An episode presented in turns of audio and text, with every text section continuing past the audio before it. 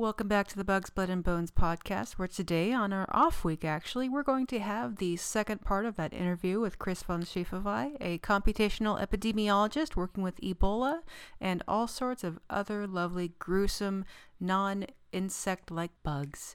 So strap on in, take a listen, hit that subscribe, and enjoy Epidemiology Friendship is Magic.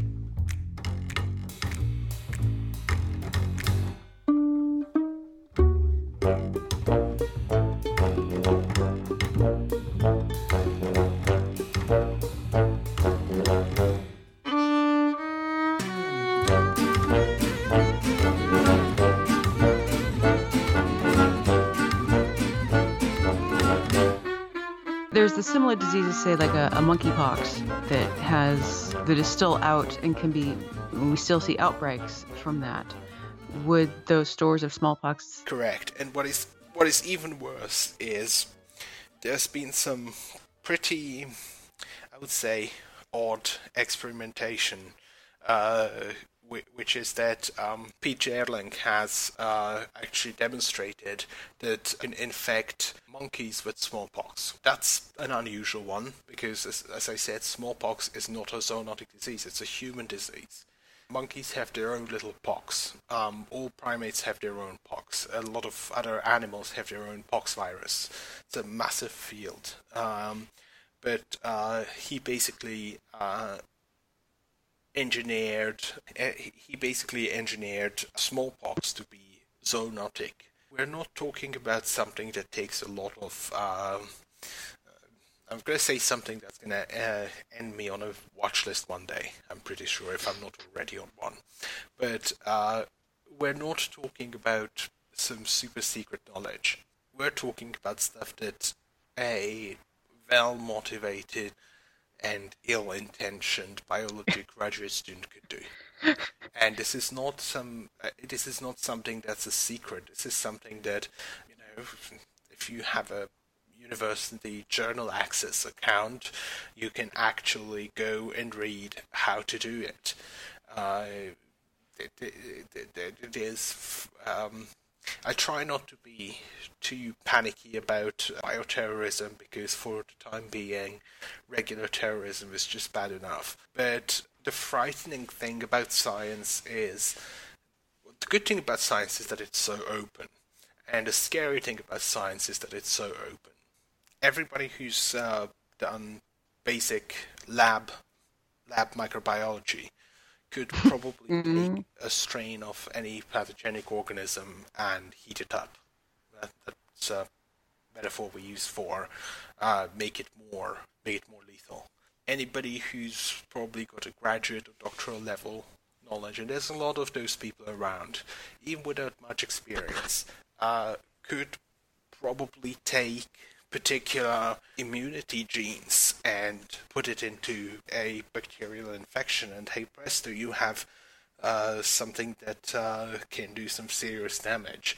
We have recently been very worried about this happening with a particular uh, gene. I, am just not going to name it. I'm not, not even going to say what it is, but uh, it's a gene that expresses a protein that makes bacteria essentially resistant to a range of antibiotics with some exceptions.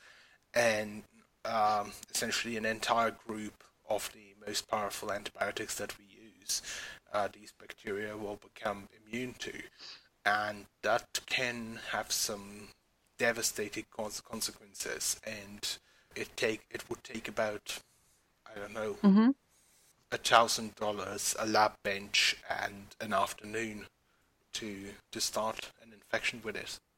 And I think I just learned what Stephen King's next book is going to be about. Well, I don't. I. I. I. I, I don't know. I don't know. I. I that's terrifying. I really hope nobody writes a book uh, realistic enough to give anybody ideas. You sometimes read research papers and you think, "Oh dear." Um, some things are uh, really best not. Some things are best kept quiet, and uh, it's, it's it's it's kind of frightening. In in coming from your perspective, I can definitely see how it would be terrifying. And in my experience, we have when it comes to the in the justice system, you know, people have an expectation based on fiction, you know, TV shows, books, of what can be done, and it's taken to such an nth degree that it's illogical, but the people still expect it.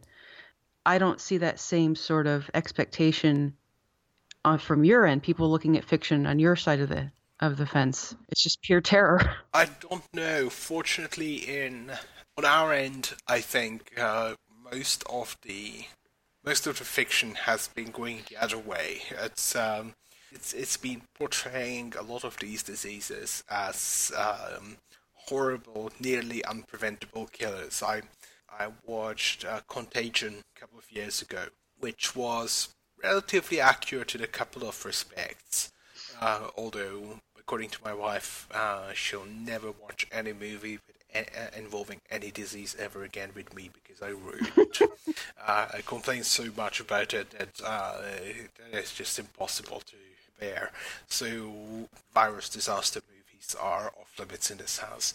But on the whole, there is um, most of the most of the the fiction around this is making these things out, if at all possible, to be worse than they actually are. I don't know, as a public health worker, I don't know if we should be grateful for that or not. I don't know whether what this will lead to is increased vigilance or just sheer panic. I'm worried that it will swing towards the latter.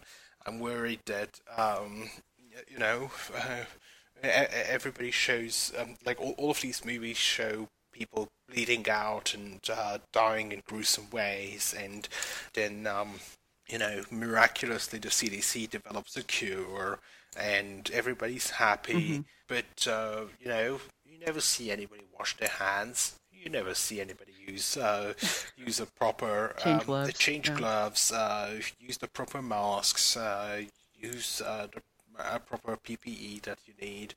Uh, I, I don't know if um, I don't know if these movies really encourage what I tend to call the preparedness mindset. Now, this word has a bit of a bad rep because um, it's sometimes associated with people who are prepping for the end of the world, which is absolutely not some not what I mean. But what I do mean, th- these are scary things, and it's probably I'm probably not gonna tell my future children uh, bedtime stories about Ebola. uh, but uh, but I think it's important for people of all ages to understand that there are bad things, both mm-hmm. natural and human created, and horrible things might happen, and this is how you avoid becoming a victim.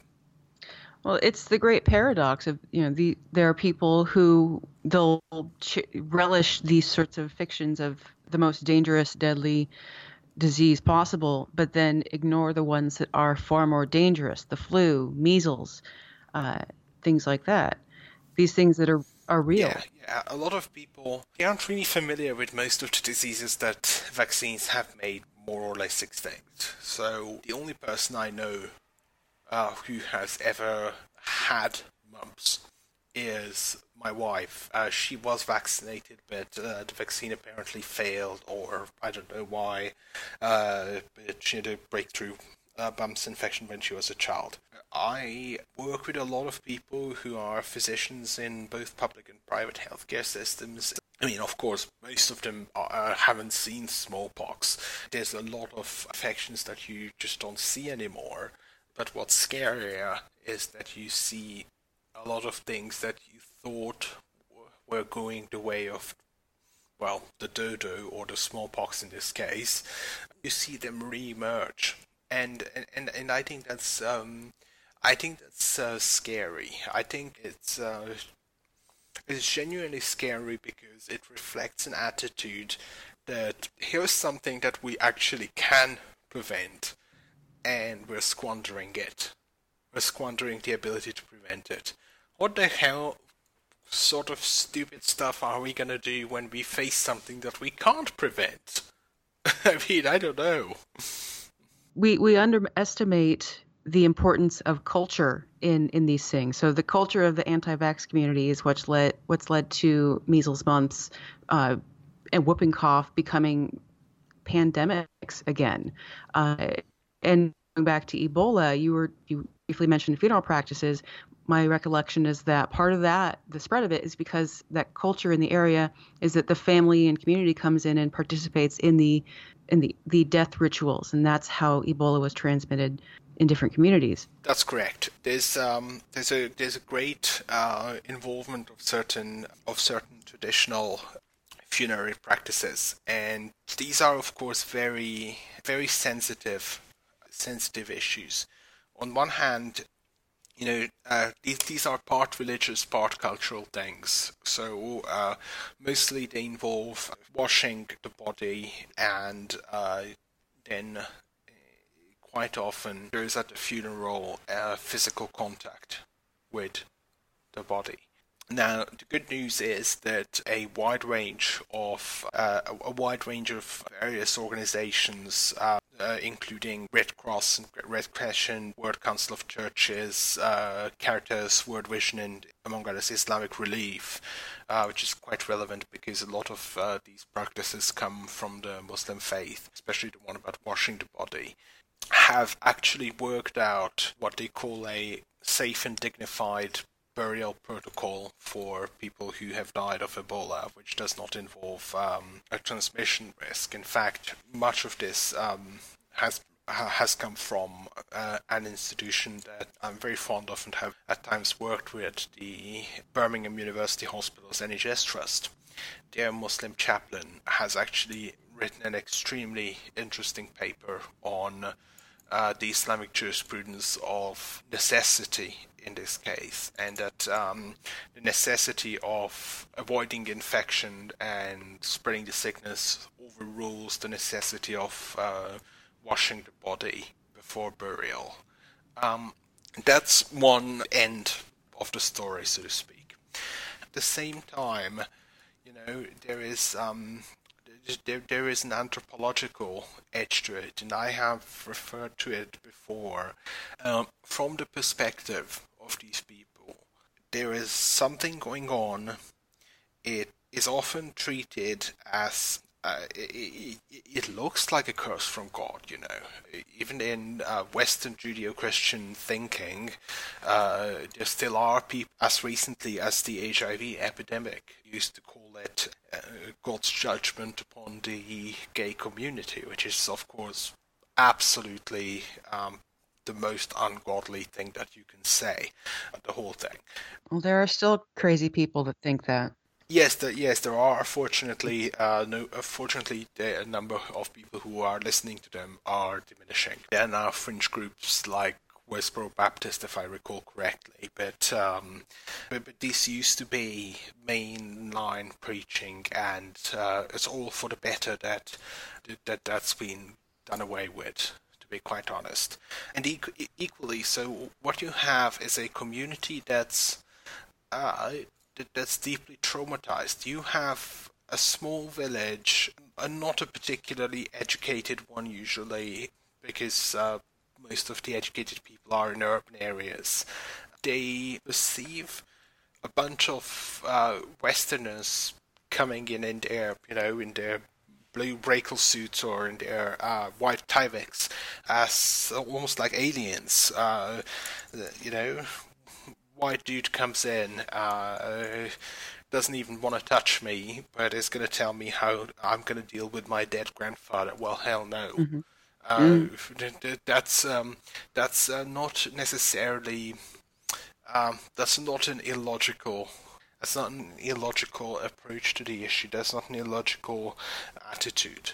Oh, on on top of that, we have the the history of colonialism that is probably playing a very significant role in this in the psyche. That's correct. Yes, I think uh, more than the memory of the old colonialism are the insults of what you would call the new colonialism. So Westerners still keep screwing over those countries, we, we we still make their children mine coltan in uh, horrible circumstances and then die of uh, uh, heavy metal toxicity. We still uh, exploit natural resources, uh, and while we are at bats and Ebola and all that, we still have occasionally created economic structures that that have uh, that that have caused deforestation, which meant humans encroaching on the places where bats normally live, uh, which in turn meant bats. Well, not retaliating, but uh, bats uh, int- uh, coming closer to humans and interacting with them, and the result is, of course, transmission of all sorts of bat-borne zoonotic diseases. So, um, so on on the whole, if I were an African villager, I would send those guys packing too, which is why I think it's a fantastic idea. I think that uh, if I would have to say what was the one thing that was done really well in the uh, recent West African outbreak, it is that there was a lot of involvement of um, lot of involvement of anthropologists who have helped mediate, who have helped delegate as many tasks as possible to locals. An interesting aspect of that is, of course, in contact tracing. There are some things that there are some things that people well, the, the, the, big problem with contact tracing, as I said, is that people lie. Uh, and they mm. don't lie because they're bad people. They lie because uh, they're frightened or ashamed or have other issues. And one particular um, one particular such issue was that several people did not admit that they were in contact with a particular traditional healer because they felt that uh, when they said that to the white doctor, the white doctor will think of them as uncivilized barbarians who believe in superstitions. And of course, even among uh, Christian and Muslim Africans, um, local healers and sangomas, and uh, they all have different names in different cultures, uh, they play a significant role. Uh, not necessarily just um, some sort of pseudo healing, but also, um, but they do actually offer some sort of. Um, I think it's a form of psychotherapy. Really, they sometimes do. Sometimes rituals can be therapeutic, right? Mm-hmm we have them in our our society. So what is quite important uh, to understand is that that issue was only resolved once um, once they had the chance to talk to a local person who was uh, recruited to help with contact tracing. And they said, yeah, we went to this, this traditional healer. And uh, that was when it be- became evident that something they didn't dare admit to the white man, uh, they were more likely to admit to, quote, one of their own, end quote. And mm-hmm. Uh, that, I think, highlights uh, it highlights the risk and it highlights an opportunity. The risk is that there's a way in which we are being seen, which is partly our fault, partly our grandparents' fault, and partly instinctive uh, distrust towards people from people who look so very different from us. I I think that's hardwired into the human psyche, unfortunately. But it also shows the uh, the great opportunity of by involving locals, we can get better information, we can communicate information information better.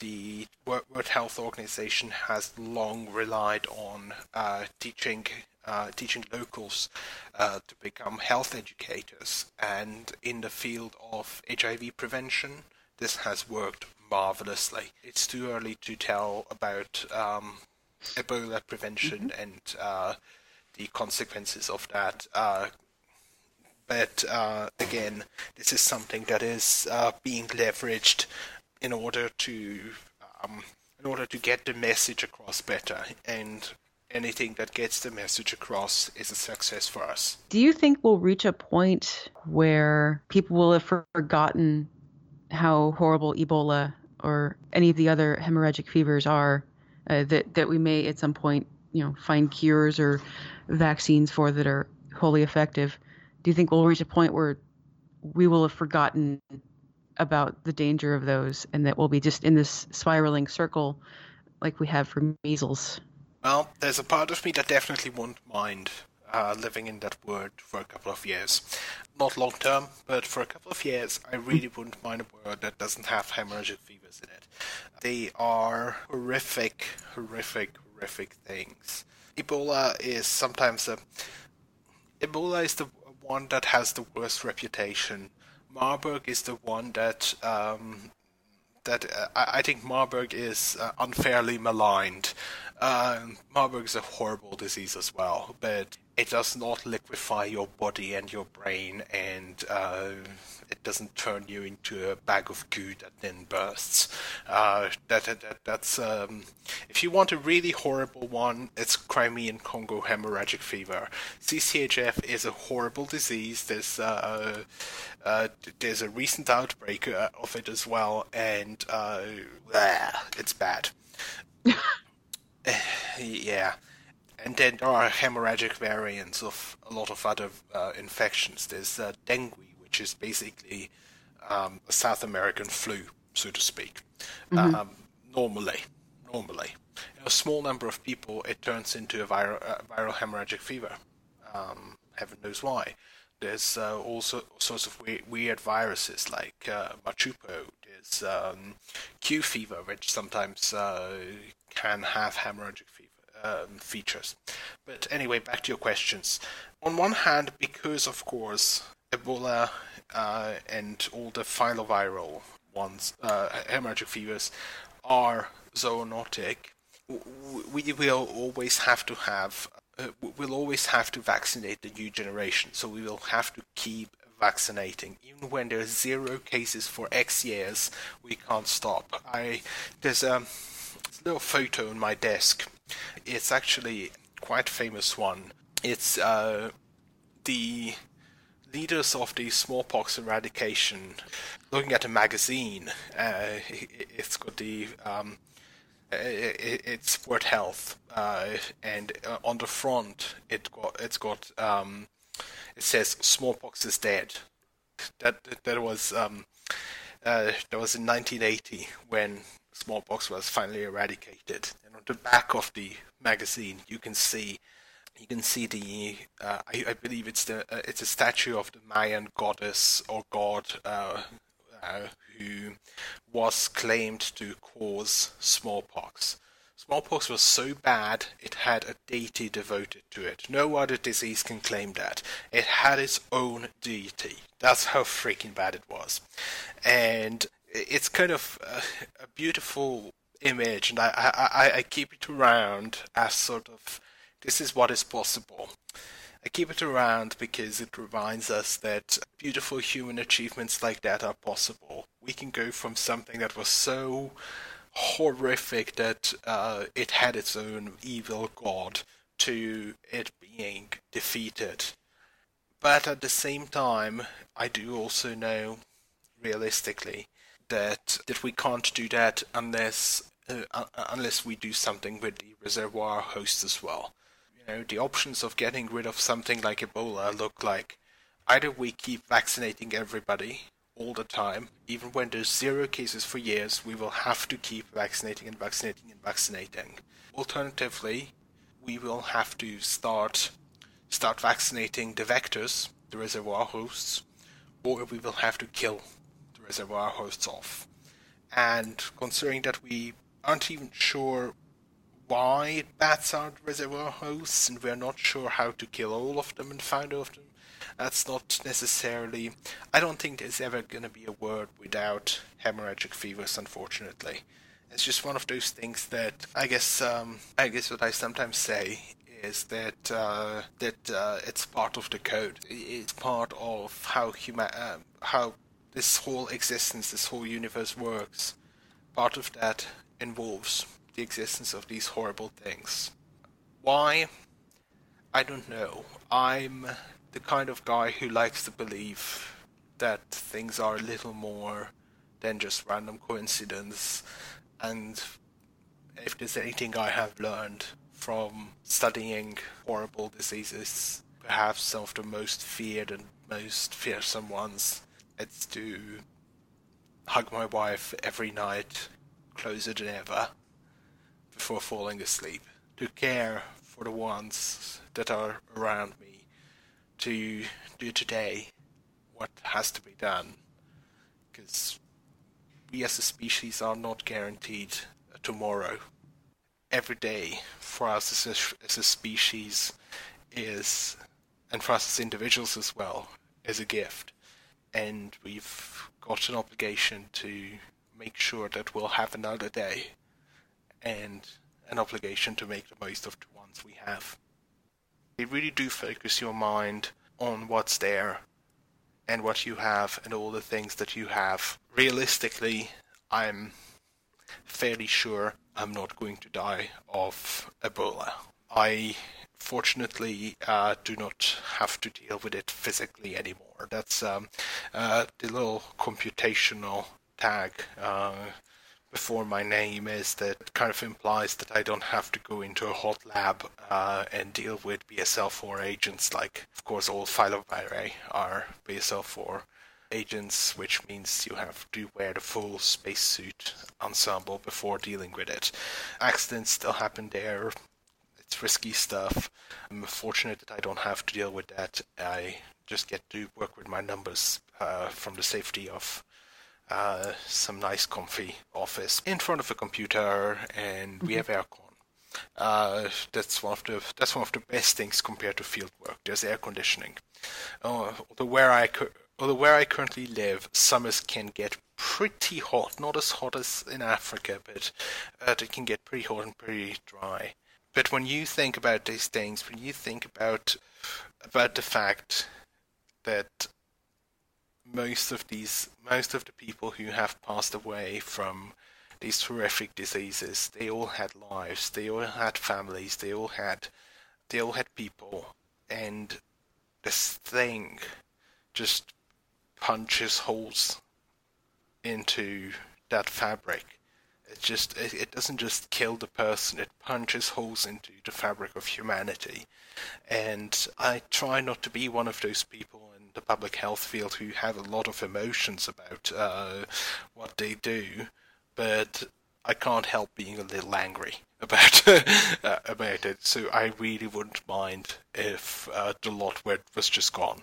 It's important to remember that everybody has a story. It's like we can watch the news or read a case report and and have this all this data boiled down to hopefully objective information, but that doesn't tell you the story that that led to that. Doesn't tell you about that person. And it is important, I think, as you're saying, to remember that there is something behind the numbers that we're studying and we're looking at. I was always I was always quite interested in these stories. I've um, I've read a book a couple of years ago called The Immortal Life of Henrietta Lacks, and that's about the lady.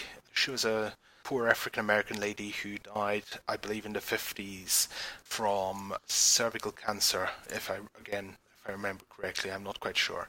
But uh, the cells from her, uh, one of the biopsies that they've taken were then cultured by uh, Professor Gee, who, who, who was one of the leaders in cell culturing, and they became what is called HeLa, uh, which is a very widely used cell line. So an immortalized cell line basically is a bunch of human cells that just keep replicating and replicating as long as they have food, so to speak. They just keep dividing and dividing. That's uh, very useful for biomedical research, and she'll never know. But the research that that was conducted using the cells, the cell lines derived from uh, the disease that ultimately took her life, uh, have saved millions. The polio vaccine was cultured in HeLa cells. Um, a lot of drugs have been uh, tested in HeLa cells. In fact, just about all. Uh, it is basically a stock item of modern biotechnology. This one penniless African American woman who died in absolute agony because she couldn't even afford proper pain relief. She in her last act, uh, saved millions, and nobody ever compensated her or her family for that. And until uh, Rebecca book, um, which I refer to, uh, her accomplishment was largely, her contribution, so to speak, was largely, you know, un- not remembered. In infectious diseases, we have um, it, it, it, it's a it's a bit of a discussion at the moment or dispute at the moment whether we uh, should or could name um, or what we should name strains after. And you know, it started with um, a disease that broke out in Queensland, and the Queensland cattle industry was a little upset about uh, it being associated with a dreadful disease, so it was just renamed Q fever. Recently, um, there's a protein that uh, that is responsible for certain antibiotic resistance called NDM1, uh, which is short for New Delhi uh, metallobeta-lactamase 1. It makes uh, bacteria, especially Klebsiella pneumoniae, immune to carbapenem antibiotics. Well, a lot of people have protested, uh, mainly uh, people from in India have protested about the association of it with uh, New Delhi. So there's a lot of controversy about naming things, but behind all of these things is a story. There is um, the reference strain of smallpox that's kept everywhere is known as the India strain, and it comes from a lady called Rahima Banu. She is, as far as I'm aware, uh, still alive, and uh, she was um, she was born in 1973 in Bangladesh, um, what's today Bangladesh, and she had smallpox in 1975, and survived and what is probably uh, one of the sweetest stories ever. D.A. Henderson, who was one of the leading lights of the smallpox eradication, uh, had the chance to meet Miss Banu, who was one of the last cases of naturally occurring smallpox. There are stories behind all of these. There's um, the, the, the best known Ebola uh, strain, Mayinga, is named after nurse who, uh, who I refer to, Mayinga N'Seka, who uh, died after taking care of persons suffering from Ebola without having the right the, the, the, the right protective equipment, and she was just in her twenties. These strain names and these things, they, they, they are all human stories behind it. Unfortunately, human stories that with a few happy exceptions like Rahima Banu's, have ended in tragedy, and uh, they, they they do remind us of of the fact that uh, so sometimes sometimes what qualifies as a success in our field can look really weird. Uh, sometimes it might just be a computation that works, or uh, it, it, it, might just be numbers that work out right, or molecules that f- just snap together in the right way in the simulator.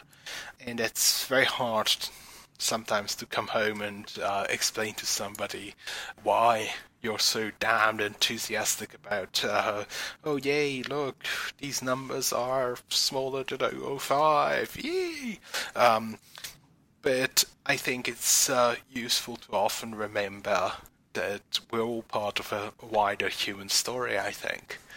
And our role, the one that we chose or were guided to, depending on what one believes in, our role is to do to do what we can and what we're trained to do and what we have accumulated a particular skill set to to help humans live longer, better and healthier lives. So in in all the time that you've been doing this sort of work and I think I might have an idea of where you would how you might answer this. What what is for you has stuck in your mind as an experience or uh, a, a, a principle that has continues to influence you uh, as as an epidemiologist, as as a person studying these diseases? I think I would answer it um, uh, I think I would answer it from three different perspectives. Uh, from the professional perspective, um, I think it's made me even more of an unbearable perfectionist. I've always been a perfectionist. When I've um, when I led teams, uh, people say that they've never been ridden as hard as they have when working with me. But but they also say they've never learned as, as much. So, of course, is uh, when I when I run teams, there's reading lists. Uh, there's no pop quizzes, but there are reading lists. There are um, assignments. There are some personal development assignments. Uh, you know, asking them exactly the kind of questions you're asking me. What um, what does what does your work mean to you? Why do you do this? Because it's very important to have people who do what we do for the right reasons. Because you're not going to get rich. Uh, uh, if anybody who wants to be an epidemiologist is listening to this, if you want to go into this job for the money, you need to see somebody about your head. There's none. there's, um, I know the CDC is a two billion dollar bureaucracy, but that doesn't necessarily boil down to a lot of money for people doing it if you want immediate fulfillment, there's not much of that either. If you're looking for recognition, nope. This is a this is a team sport.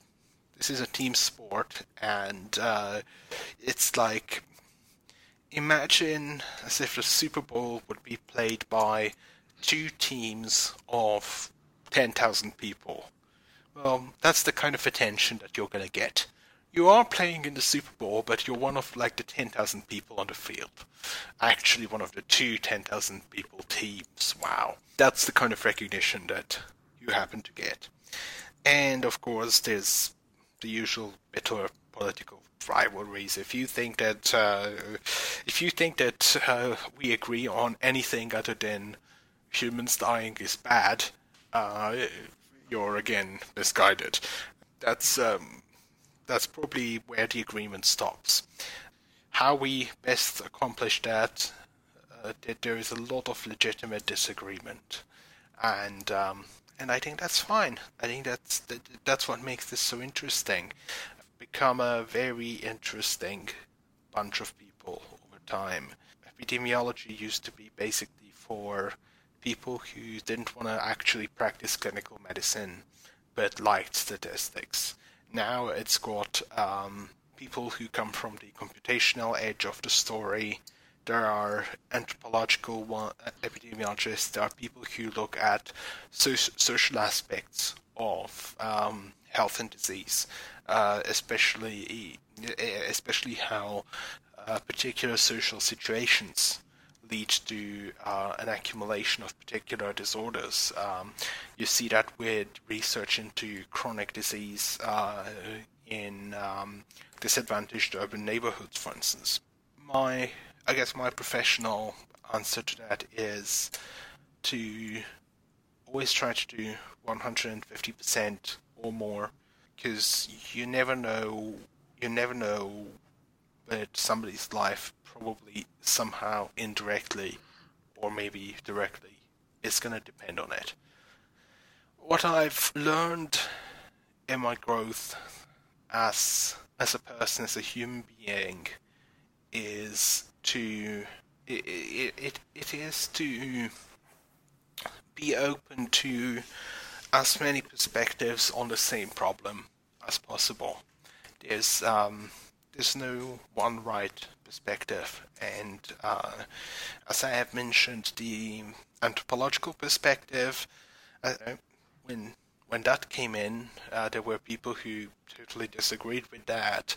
Uh, just as uh, there were people who thought uh, the computational perspective was misguided. You need to be able to get the best out of each of those perspectives and not you know, approach them without prejudice. There are some that are probably going to be worthless. If somebody tells me they have uh, just figured out a way to use chakras and crystals to predict uh, the spread of Marburg virus, I will probably send them to a friend of mine who's a uh, practicing psychiatrist. But other than that, um, you, know, you, you just have to be more open. And I think as a person, it's made me more open to other views and other things. And I guess as an individual and as a human being, I think, and I tend to repeat this a lot, um, what what it taught me is that that however hard we work on having a tomorrow,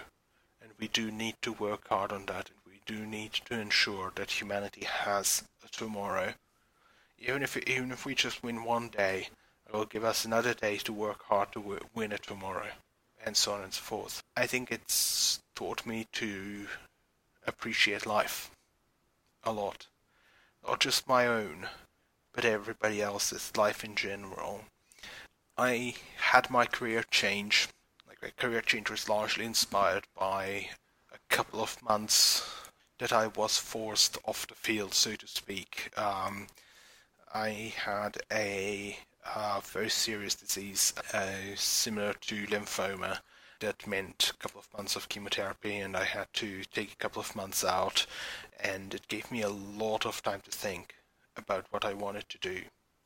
I think that made me want to start do things uh, where I could le- where I could legitimately say that in this big project of keeping humanity and humans as individuals alive, I could at the end say that yeah, I was a tiny cog in that big project.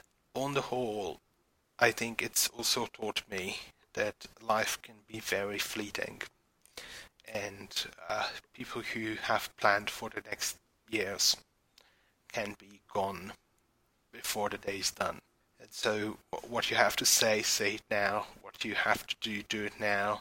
I never forget to, I, I never try never miss an opportunity to just hug my wife and tell her I love her because that is one thing that I think that I always feel and always need to make sure that it's said whatever happens next. So that is what this taught me. And if this sounds pessimistic or if this sounds like I'm expecting the end of the world to happen, that's not the case. No, I uh, I'm generally a quite an optimistic person, and uh, I think we're going to be around for quite long. But seeing the light and the dark puts life into a very interesting and I would say unique perspective.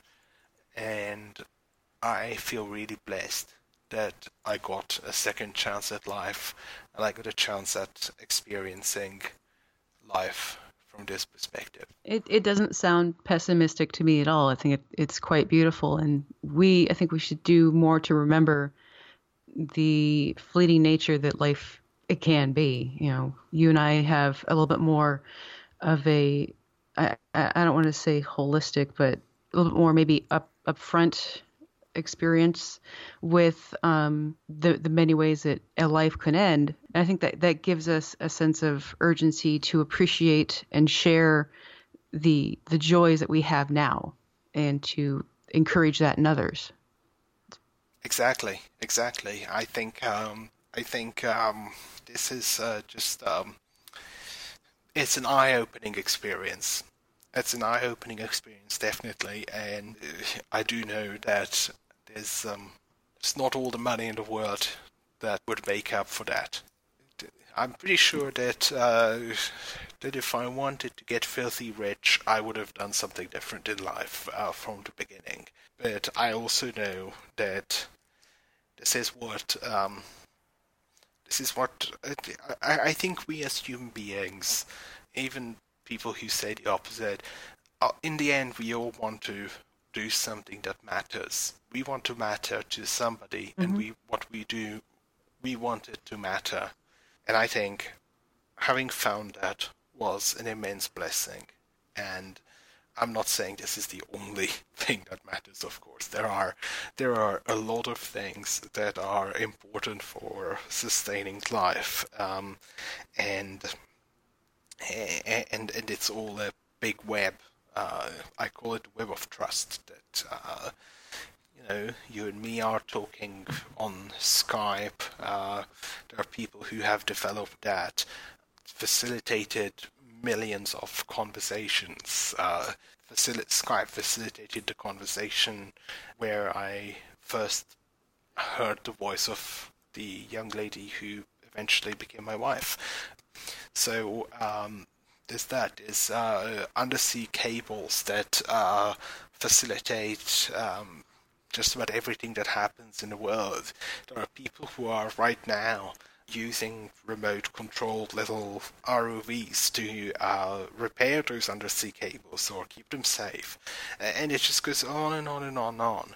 Uh, there's there are a lot of things, a lot of ways to do something that matters, and I think it's individual to everybody's skills and abilities and aspirations. Mm-hmm. I'm just happy and lucky that I found mine. Those of us that are lucky enough to find the thing that we love to do and get paid for it, and and you latch onto that. That's that I would agree. If you if you have that lovely happenstance, and you you find and can be paid for what you love to do, you you own that and you enjoy that.